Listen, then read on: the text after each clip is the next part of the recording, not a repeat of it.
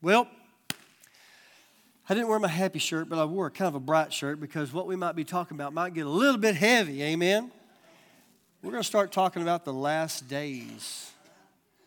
What is happening, what to expect. Um, I told them at the beginning of this, them being the media team, I said, look, um, this might be a 55 part series. I don't know. But we're, going, we're just going to dive into it. Amen. We're going to take as long as we need to, to take. And uh, so today, we're going to be dealing with the rapture of the church. Some people may say, well, I don't believe in that. Well, you can have that belief. Doesn't make it right. and there'll be people out there, there's all kinds of information floating around, but I hope that after today, you're going to have a little uh, better, no, I hope you have a lot better understanding of what's going to be happening in the end times, the last days, and the rapture of the church. Amen? I've got a. Um, I told Kara, I said, Are you impressed with my slide making ability? I made a little timeline here, and I wanted to show that if you've got that. And so we're going to talk about this right quick, and then we're going to move into the to the scripture. So, hey,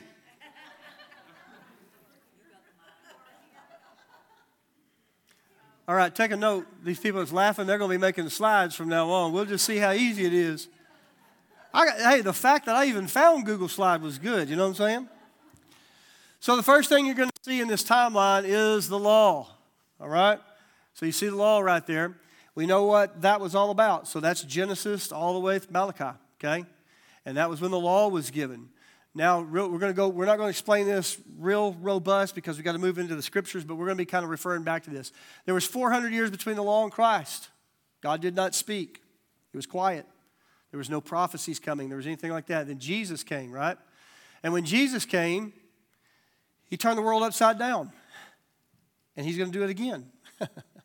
so Jesus comes, we see that. Jesus fulfills the law of Christ, all right? And then we start the last days at Pentecost. Okay? Pentecost is the beginning of the last days. And God was so precise, we know it happened at 9 a.m. on the year 33 AD. So somebody says, uh, when do the last days start? You can say 9 a.m., year 33 AD. We have that on some pretty good historical uh, evidence. Um, there's a few people that, that uh, are saying, well, it might be plus or minus, but look, historically speaking, we're pretty sure that is a firm date, okay? Now, when you hear people say last days, you hear people say things like this Well, we've been talking about the last days for 2,000 years, brother. Well, they're partly right. Because the last days is referring to an age, like the Iron Age, the Bronze Age, okay, the Ice Age, all that stuff.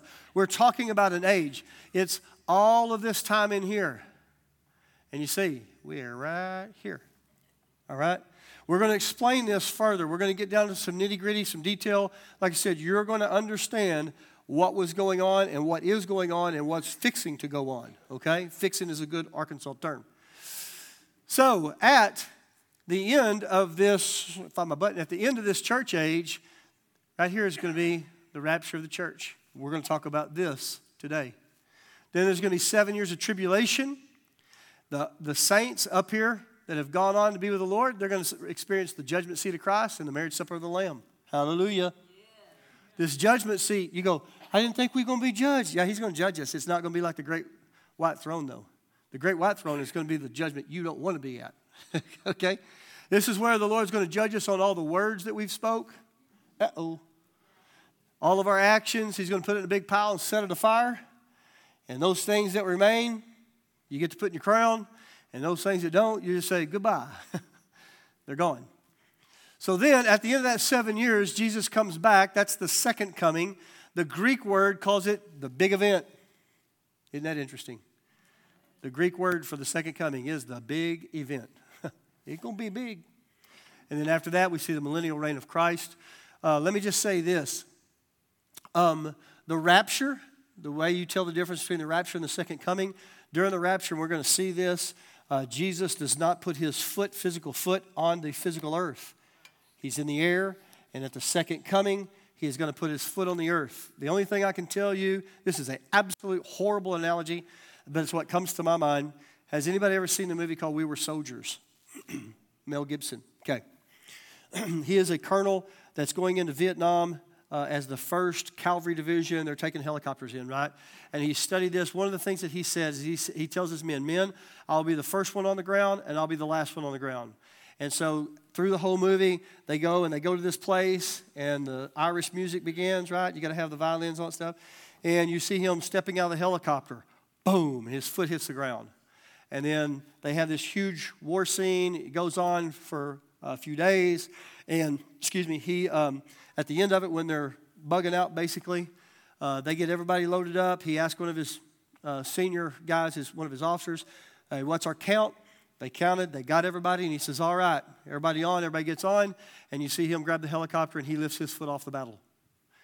I see the Lord doing the same thing. Not in that, I said, bad analogy, but I see the Lord coming down, and when he goes, boom, and he puts his foot on the earth, it's going to be crazy. It's going to be crazy. So, that's our timeline. now, we're going to go to 1 Thessalonians 4. If you got your Bibles, go over there real quick. We're going to be in Thessalonians a little bit. We're going to jump around to a few other places. We're going to be in 1 Corinthians, but it, they're just a few books over from each other. See, I bet you can find them. Hallelujah. You guys are already getting quiet. Lord, I said I didn't want to be quiet. I want them shouting amen. Hallelujah. Amen. I had to prod it out of you. Okay. Let's go to 1 Thessalonians 4, and let's look at verse 4, or excuse me, 13. And it says, But I do not want you to be ignorant, brethren, concerning those who have fallen asleep, lest you sorrow as others have no hope. For if we believe that Jesus died and rose again, even so God will bring him, bring with him those who sleep in Jesus. Here's what the um, New Living says, Now, dear brothers and sisters, we want you to know what will happen to the believers who have died, so you will not grieve like people who have no hope. For since we believe that Jesus died and was raised to life again, we also believe that when Jesus returns, God will bring back with him the believers who have died. Now, we're going to kind of go a few steps forward, a step back, and a step forward, a couple steps back, because I want you to see where this thing is all tying in together, okay? Like I said, at the end of the day, I want you to leave here going, you know what? I already knew all this stuff. This just confirmed it to me. Or, man, this has really awakened my heart to what's going on. Amen? So, what's going on is that we see Paul, and he's in uh, with the Thessalonians. And what's happened is that the Thessalonians were fairly young believers, they weren't uh, very mature. And so Paul is coming in and he's giving them some encouragement. And what had happened is that there was some false teaching that had crept in to the Thessalonians camp, okay, some other people. There was false properties, uh, properties, prophecies that arose. And what it was saying was that the rapture had already taken place, that they had missed it. And you can understand why they would be upset about that, right? And so Paul's uh, assuring them, hey, wait a minute, that's not exactly what's happened okay? If you'll flip over a page, in my Bible it's just a page, but you go to Second Thessalonians, and let's go to chapter 2. And it says this Now, brethren, concerning the coming of our Lord Jesus Christ and our gathering together to him, we ask you not to be soon shaken in mind or troubled, either by spirit or by word or by letter, as if it was from us, as though the day of Christ had come.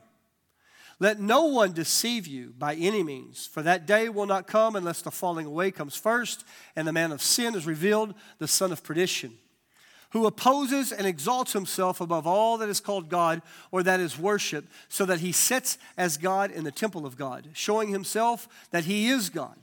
Do you not remember that when I was still with you, I told you these things? And now you know what is restraining, that he may be revealed in his own time. For the mystery of lawlessness is already at work. Only he who now restrains will do so until he is taken out of the way. And then the lawless one will be revealed, whom the Lord will consume with the breath of his mouth and destroy with the brightness of his coming. The coming of the lawless one is according to the work of Satan, with all power, signs, and lying wonders, and with all un- unrighteous deception among those who perish because they did not receive the love of the truth that they might be saved.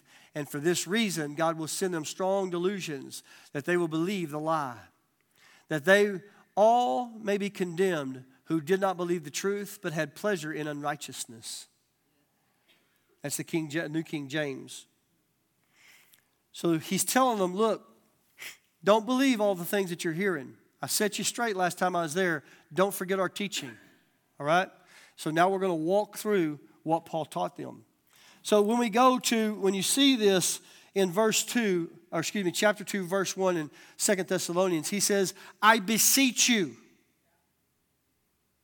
Now that sounds crazy to us English speakers. We don't greet each other or talk to one each other and say, I beseech you. All right? Your boss doesn't come in and say, I beseech you that you doeth a good jobbeth todayeth. Right? So we kind of look at these words and we go, what do they mean? Well, so in the Greek, it means an earnest request by someone with a preferred status. The expectation would be that the request would be heard, honored, and obeyed or satisfied. So Paul saying, I beseech you, listen to me. Paul, an apostle of Jesus. I'm, listen. And they're going, We're listening. The old E.F. Hutton, right? Some of you are like, Who is E.F. Hutton? He's telling them, Boys, I'm telling you something very important. I need you to listen. All right? Let's go back to 1 Thessalonians 4. Starting in verse 13, let's read through verse 18. but I do not want you to be ignorant, brethren. Now remember, there's a difference between being ignorant and being stupid. Okay? Ignorance is you know no better. Ignorance is you know better and you still do it. right? Concerning those who have fallen asleep, lest you sorrow as others who have no hope. For if we believe that Jesus died and rose again, even so God will bring with him those who sleep in Jesus. For this we say to you by the word of the Lord, that he who, that we who are alive and remain until the coming of the Lord will by no means precede those who are asleep. For the Lord himself will descend from heaven with a shout, with the voice of an archangel, and with the trumpet of God, and the dead in Christ will rise first. Then we who are alive and remain shall be caught up together with them in the clouds to meet the Lord in the air.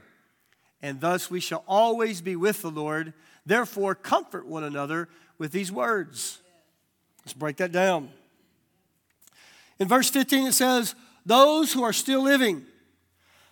in the Greek, it talks about those who are alive and remain. They're vibrant, they're not lifeless, they're not dead. Pretty self explanatory. The thing I want you to hear in this is that they are vibrant. They are thriving and not just surviving. Okay? Now, when I say that, that doesn't disqualify those who are surviving, okay? But I want you to see something that's going to become clear in a minute that Jesus is looking for a people who are spiritually connected to Him, that are vibrant. They're excited about this relationship that they have. They're not just sitting on their laurels, shall we say. Amen? He talks about this reference in verse 15 gives us another reference in Second Thessalonians, and we read that uh, a while ago. And it says, and I'm just going to go back here, you don't have to go with me. In verse 2 and 3, it says this Don't be so easily shaken or alarmed by those who say that the day of the Lord has already begun. Now, here's the thing if somebody comes today and says, Man, the rapture's already happened, you know they're lying or they're ignorant. okay? Be careful. Don't be just like, You're a liar. Be like, uh, brother, I believe you're ignorant because Thessalonians says that, no, don't believe that. And this is the word of God, right? So it says, don't believe that. Now listen, verse 3. Don't be fooled by what they say, for that day will not come until there is a great rebellion against God. A great rebellion. So, what he's talking about here in 1 Thessalonians, he's saying, listen, God's going to come back, and he's looking for these that the, those of us who are uh, have remained and we're alive. Okay? He's looking for those people. And he's saying, listen, there's going to be a defection from the faith. I don't know if you've been watching the same news I've been watching. I don't know if you've been on the same YouTube I've been on. But there looks like there is a huge falling away from God. God is, we are in an era of time right now that Christianity is actually in the decline. All throughout that last days, throughout all those ages, it's been on the incline. And now it's starting to kind of, some say it's plateauing. Some say it has a, you know, when you start talking about mathematical things statistically, well, it's only 1% or 2%. That's not very much, and blah, blah, blah, blah, blah, blah, whatever, okay? But it looks like, from historically speaking, Christianity is somewhat in a decline, and you have to define that. Listen, I've been saying for a long time be careful of any person or group of people that will take a word that already has been defined, take it as their own, and give it their own definition we're going to see that that's a mark of the end times, a mark of the last days. And we see that. So he's saying, look, there's going to be this, the first thing that's going to happen is that there's going to be this great falling away. And we're going to talk about this later in more depth. Luke 18, 8 says this I tell you that he will avenge them speedily. Nevertheless, when the Son of Man comes, will he really find faith on the earth? He's asking a question, and we think that's kind of dumb. Of course, he's going to find faith on the earth. We're here, right? So then it goes, in verse, uh, excuse me, chapter 18, 8 is referring back to Luke 17, 26, that says this And as it was in the days of Noah, so it will be also in the days of the Son of Man. Who was righteous in the days of Noah? Only Noah and his family. There was a bunch of people on the earth at that time, but Jesus did not find any faith. You say, well, Jesus wasn't in the Old Testament. Well, actually, he was, okay? But that's for a later date. But the Lord says, He looks down and He goes, Man, if I don't intervene, it's going to get bad. I'm not going to have a line to bring the Messiah through. So remember, Old Testament types and shadows New Testament revelation. Okay? So we're seeing this. Jesus is asking, Will I find any faith? To find faith, Jesus says this. Excuse me, the Greek. And forgive my Greek. I'm not studying Greek, okay? Um, that'd be way too much for me, all right? Horisko is the Greek word. It means to discover, especially after searching, usually made due to an intense investigation. Now, here's the kicker. So, in the Greek, if you study the Greek, if you study uh, the verses I just gave you, and I highly suggest that you do, when you look at it, there is a word there called ho or he, all right? H O H E. And it means it's a definite article. Now, I did not like English, okay? So, for you who want to start diagramming all these things and all that kind of stuff, have at it. I got to use smart people stuff, right? I just borrow from them. But this definite article is used in this phrase, and it, it, it makes the translation more accurate. Will I find the faith? Not will I find faith, but will I find the faith? The faith. In other words, when I come back, will I, will I find a church that is still teaching the faith? Will I find a people that are still believing the faith? He's looking to find a remnant of people who are still spiritually vibrant. Those who remain and are alive, those who are vibrant, those who have stayed the course and were vibrant. Well, brother, I just don't, I just don't know. Listen, I'm going to drop some heavy revelation on you here in the next couple, three weeks. I'm telling you, some of you are going to be like, I don't know if I like you anymore. But it's okay. It says in 1 Thessalonians 4 those who are still alive when the Lord returns, we're going to meet him ahead of those who have died. Verse 16 says, For the Lord himself will come down now, listen to this.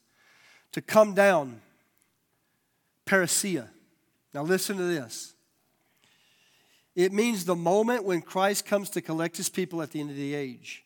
This term is also used to refer to the second coming of Christ. The difference is the context of the passage and what is being dealt with in that moment. Okay? In the moment of 1 Thessalonians, we're dealing with the rapture of the church. Okay? It also means this. When it talks about coming down, it also refers to a technical term that was used to describe a royal visit of a king or an emperor. The arrival of one who alone can deal with the situation and set things in order, put things straight. He's going to begin that at the rapture. That's going to happen.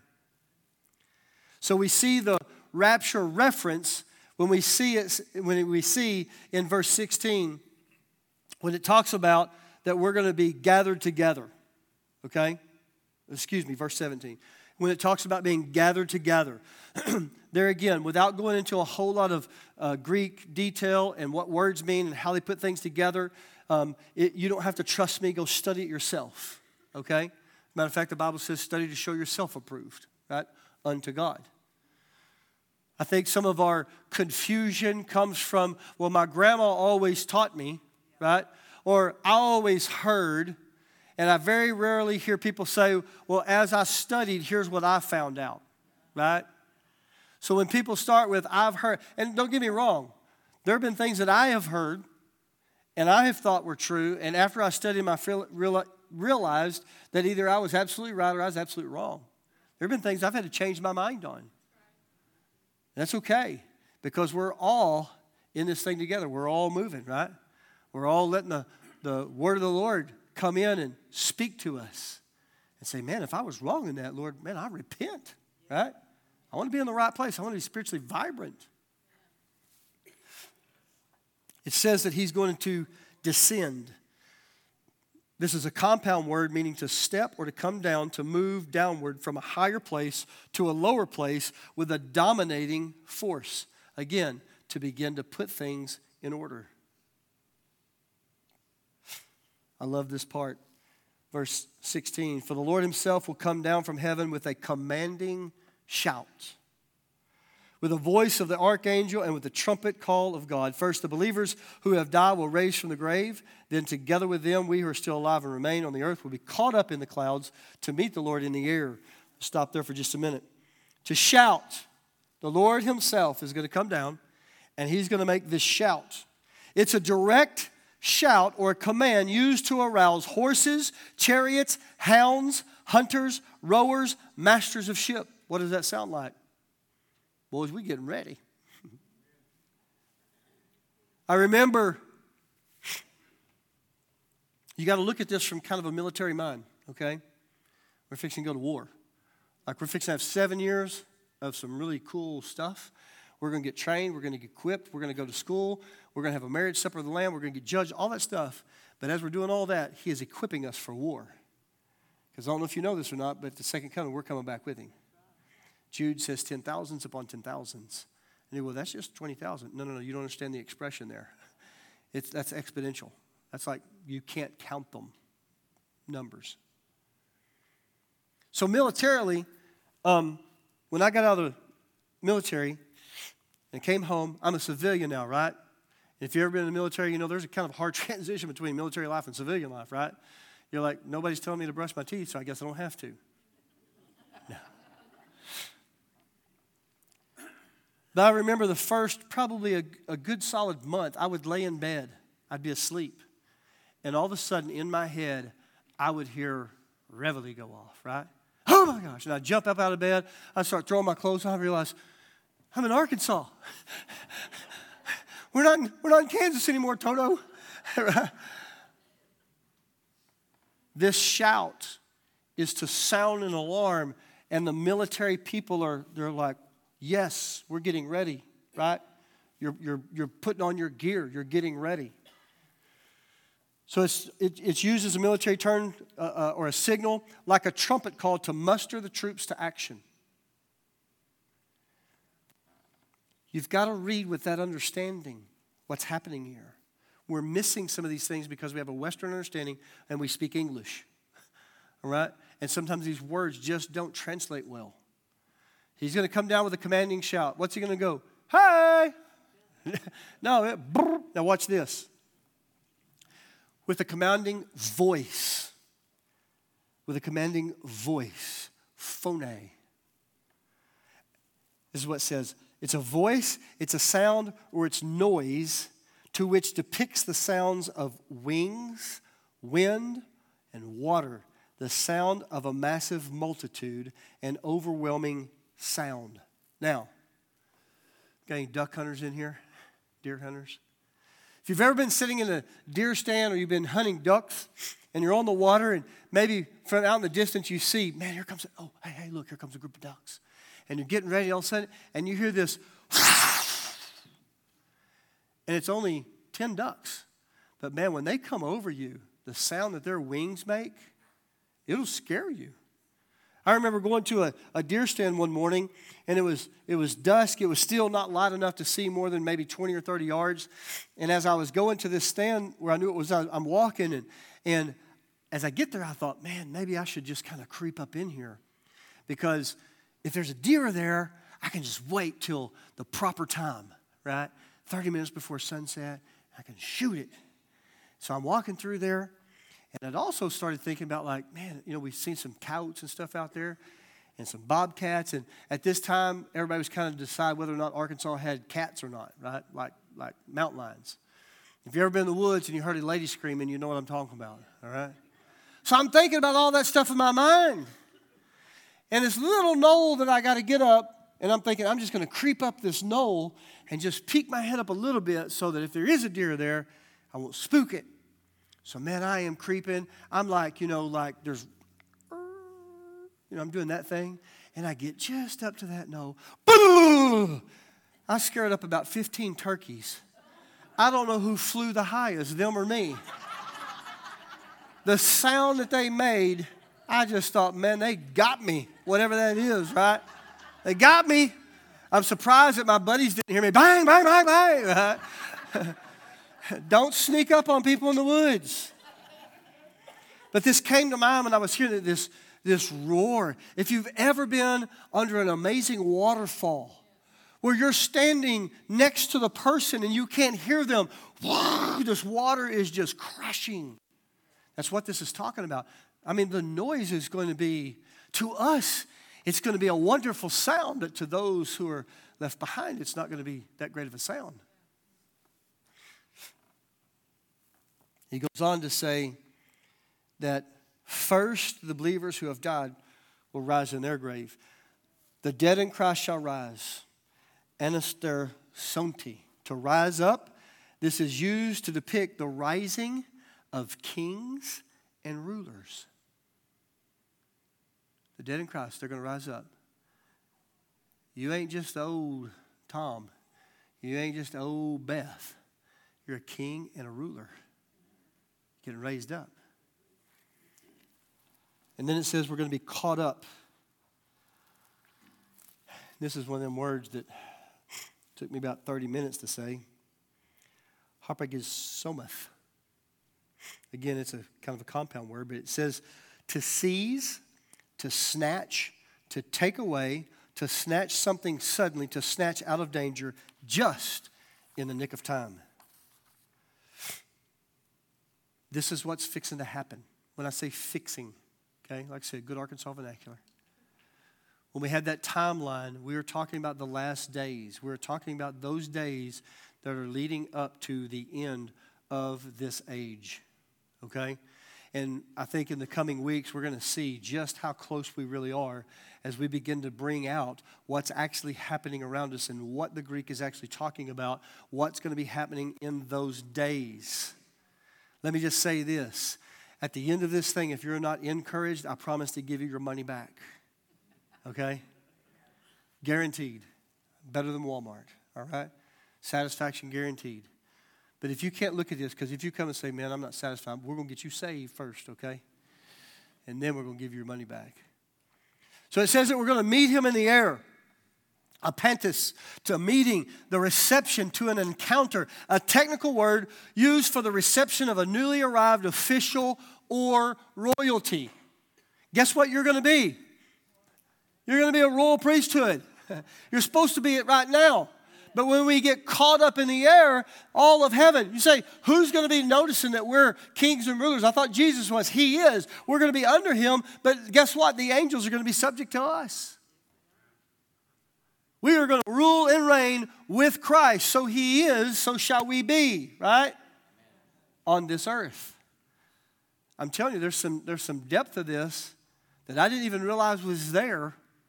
The end times and what Jesus is trying to get us to come along and see. Look, you are supposed to be doing this now.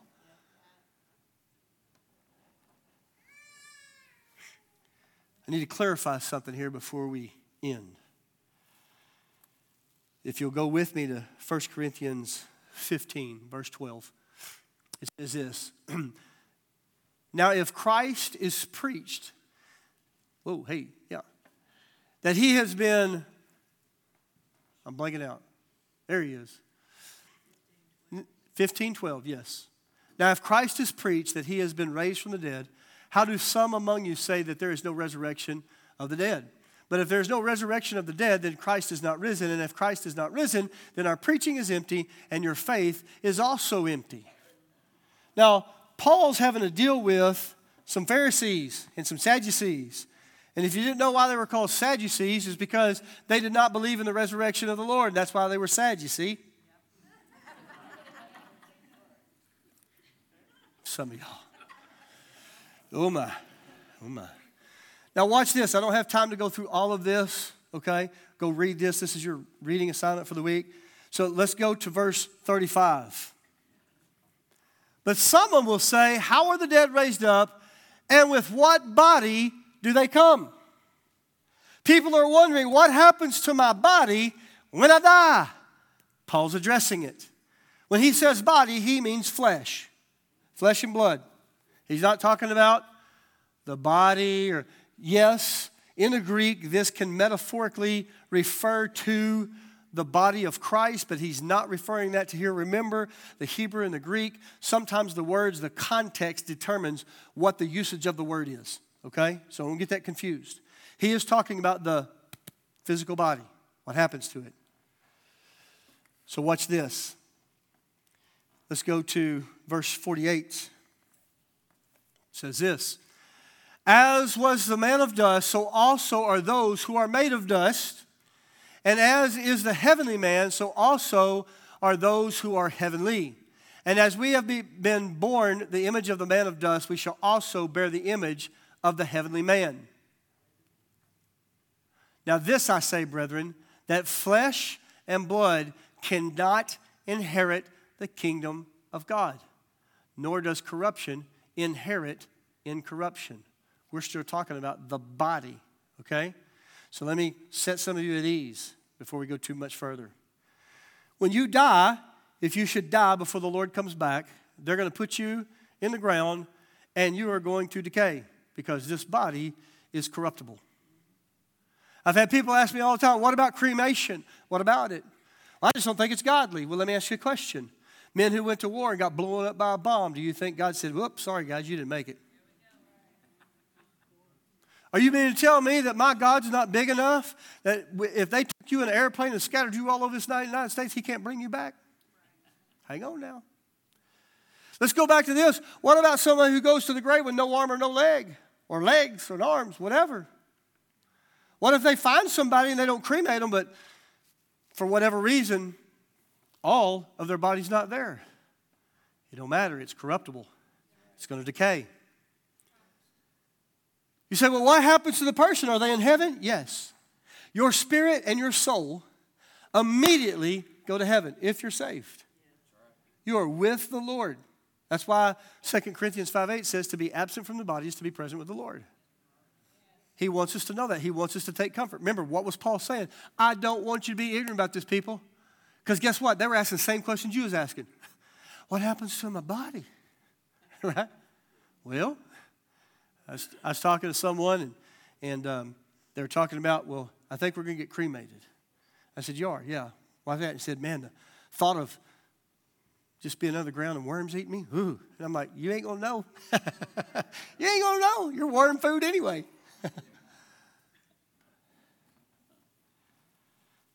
so we are talking about flesh. Don't worry about cremation. Don't worry about missing body parts. All that stuff's going to be taken care of, and we're going to see that here in just a second. 1 Corinthians 15 51 says this Behold, I tell you a mystery. We shall not all sleep, but we shall all be changed. Paul talking. Watch this. To behold is idou in the Greek. And it means bewilderment, shock, amazement, the original shock and awe. Paul's on the scene and he's like, Behold! He's making emphasis. I'm fixing to shock and awe you. And they're like, What? He says, Look, we're not all going to die, but we're all going to be changed. And they're like, Oh, what are you talking about, Paul? It goes on, it says, it says this.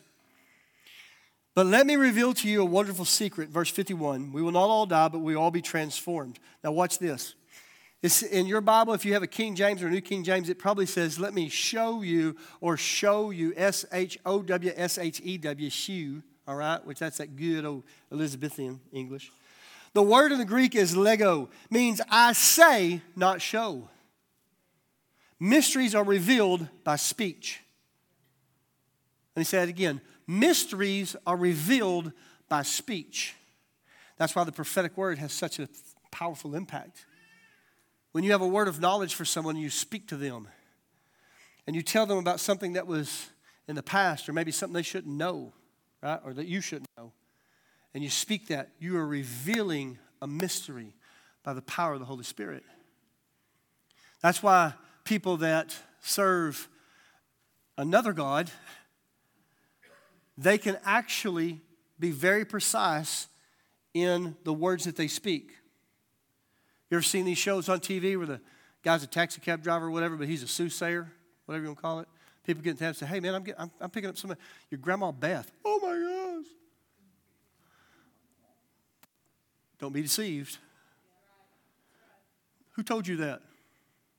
Well, my God. Who's your God? Test the spirits, it says.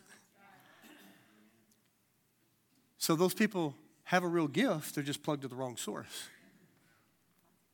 We've talked about this before. You have, you have angels that have been assigned to you, keep you safe. That's why Psalms 91 says he has given charge. The angel's been given charge over you. Well, guess what? The enemy has things or has imps and stuff that have somewhat been assigned to you too. We call those familiar spirits. They know about you. But it means that mysteries are revealed by the speech, shall be changed. Now, watch this. Allegomsomitha. Whew, mouthful. Means to change or to exchange one thing for another, to be transformed, is what this means. Then we have this word moment. I'm going to go through a couple of these and I'm, I'm going to come to the last one. I'm going to talk about these and I'll come back to, to it in just a minute. So we shall be changed in a moment. The Greek word there is atomos, where we get the word atom. It's an individual moment, a split second, an instant, something tiny or microscopic. It is a very small period of time.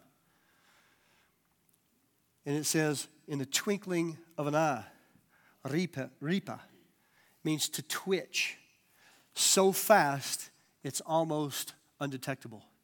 If your eye twitches, before you can turn to someone and say, Did you see my eye twitch? It's gone.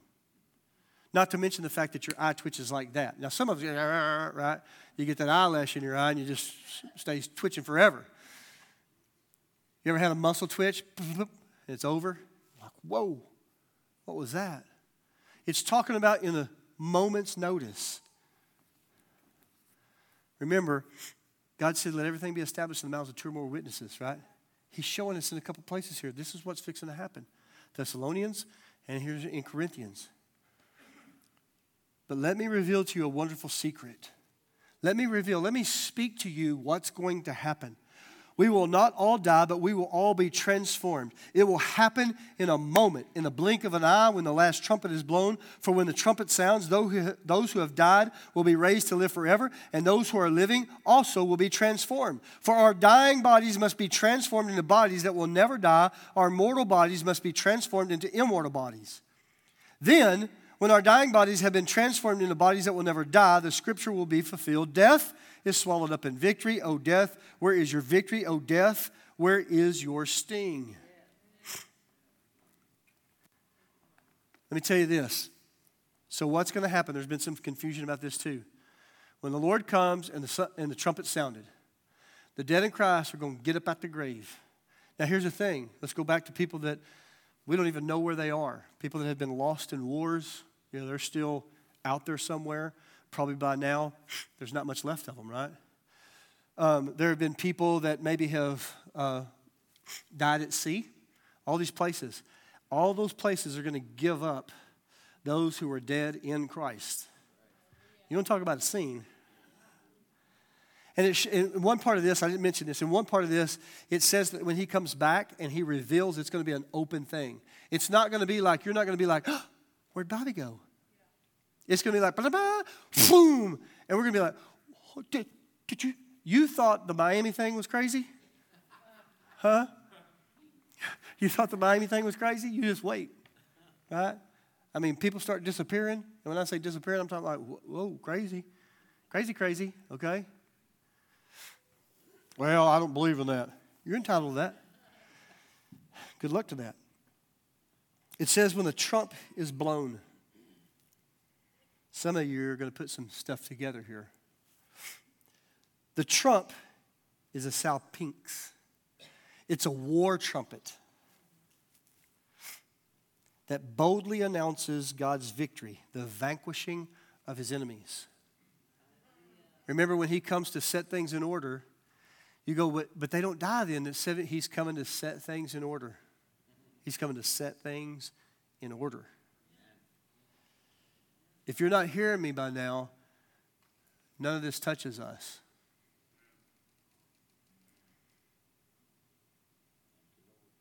I'll tell you this. I didn't mean to tell you this. I wasn't going to tell you this until later. But I feel like the Lord wants me to tell you this. Type and shadow. The Old Testament, we see this guy named Noah. And remember, it says, So shall it be in the days of Noah, right? Noah was righteous. The Lord says, I'm fixing to destroy the earth and its inhabitants because of they're not making the choices that they need to be making. God is good. He gave them 120 years to get their act together. Okay? The Bible says that he put Noah on the ark. Noah went on the ark, but it says God put Noah on the ark. How was the door sealed? On the outside. God sealed it, right? Noah and his family was on the ark for seven days. Seven. Seven. Seven. Seven. Just want you to see the emphasis there, okay? He was on the ark for seven days and then the flood came. The ark is representing God's salvation. They went into God's salvation and they were protected from the destruction that was coming upon the earth. Now, God had to keep them there because they were going to repopulate the earth, okay? But they were in God's ark, which is a type and shadow of the rapture of the church. They're in it for seven days. It's there. Go look it up yourself boldly announces that the vanquish of his enemies at the onset of the military campaign. We ain't waiting to the end. God's going to blow the trumpet at the beginning. I win.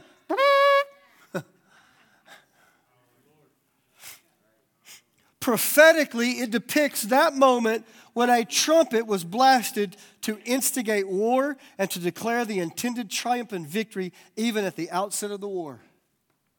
When God blows that trumpet, He's calling us that will remain and those who are dead in Christ to be home with Him forever. All right? But He's also saying, hey, you want wanted war? I'll show you. He's instigating it. I'll bring it. I'm going to bring it to you. We also call this last day period the grace period of the grace age. At that point in time, whew, it's going to be gracious, don't get me wrong. I'm not saying that all of God's grace and stuff leaves. As a matter of fact, the Holy Spirit will still be here. This, is a, this was a thing that I used to believe, okay? That the Holy Spirit was going to be taken out. You come back the next couple of weeks, we're going to explain this, all right? Let me just tell you this. We know that because there are going to be people that are going to be saved during the tribulation. You cannot get saved without the Holy Spirit. Okay? So, that was a teaching that I was taught that was not necessarily correct. Okay? Now, it was used in the Old Testament for moments when God summoned his people to war. The incorruptible flesh, epithartos. You can come on, Mara. Something that is incapable of decay, incapable of suffering the effects of wear, tear, and age. It's timeless, it is immortal, it is indestructible. I pose this question Did Jesus model to us what our bodies would look like in heaven after his being raised from the dead, his ascension, and he came back? Remember, did he not tell Thomas, Touch me? Put your fingers in my holes. Look, it's where the nails went. Do you not feel me? Did he not eat? Not that he had to eat, but did he eat? He was a physical person, but he went through a wall. Well, but he was Jesus. Okay. As he is, so shall we be. I mean, just look at this room, the diversity. We've got young, old, brand new babies. We got all this stuff, right? We got like I said, some with hair, some without hair. I better leave it alone right there. Our bodies will be perfected in an instant. I believe we will have physical bodies. We're not going to be giant babies with diapers floating around. We're probably not going to be playing harps. We will be making music. We will be worshiping. This is the rapture of the church that we are rapidly speeding towards. Rapidly. And like I said, the next couple of weeks, we're going to, we're going to start diving into what are these last days? What do they look like? I wanted to set this foundation for you of what is the rapture of the church before we start talking about these things so you'll know, ah, okay, that makes sense now. Has this helped anybody? Amen. Stand with me. Sometimes we have to slow down and all of the spitting and yelling and fire and all that stuff, and we got to be like, okay, let's slow down a little bit. Let's talk about this. Under the power of the unction of the Holy Spirit, Paul says, Brethren, I don't want you to be ignorant about this. I want you to know. It should give you great comfort. Some of you have heard, well, I, my, my grandma believed in mid trib rapture. Well, my grandpa believed in post trib rapture. Well, my brother, sister's cousin's uncle didn't believe in rapture at all. This is why I'm saying you better know what you believe. You got to be established in what you believe. And you better be able to back it up with Scripture. And not just some off the wall mental gymnastics, okay? I'm talking about getting in the Word, studying it to show yourself approved, so that when men ask you, because I'm telling you, there's coming a time quickly, men are going to start asking you, what is happening? What is happening? Maybe even as quick as this year. What's happening? This is what God talked about. Well, I, you know, I, I go to church and I, I'm telling you, I'm fixing to drop a heavy review on you here in a week or so, and you're going to be like, to make sure that y'all got rocks in your pockets when you get here. Hallelujah. Father, we thank you, Lord, for your word is true. Your word is right. Your word can be trusted. We thank you for your word. We thank you, Lord, that your uh, word declares that before all of this was ever begun, your word was there. And Father, we understand completely that your word became flesh and dwelt among us call his name Jesus, Yeshua. We thank you so much for that. That we can put all of our hope, all of our trust in this word. And we thank you for that. Father, as we leave this place, I pray that the shalom peace of God would come over us, that we would be excited about the things that are coming, about the things you have done, that where you're leading us, what we're walking into, we walk in with our eyes wide open. And we say yes to your plan. Thank you, Lord. Thank you so much. We love you. We honor you. Father, I bless these people in the name of Jesus. Amen.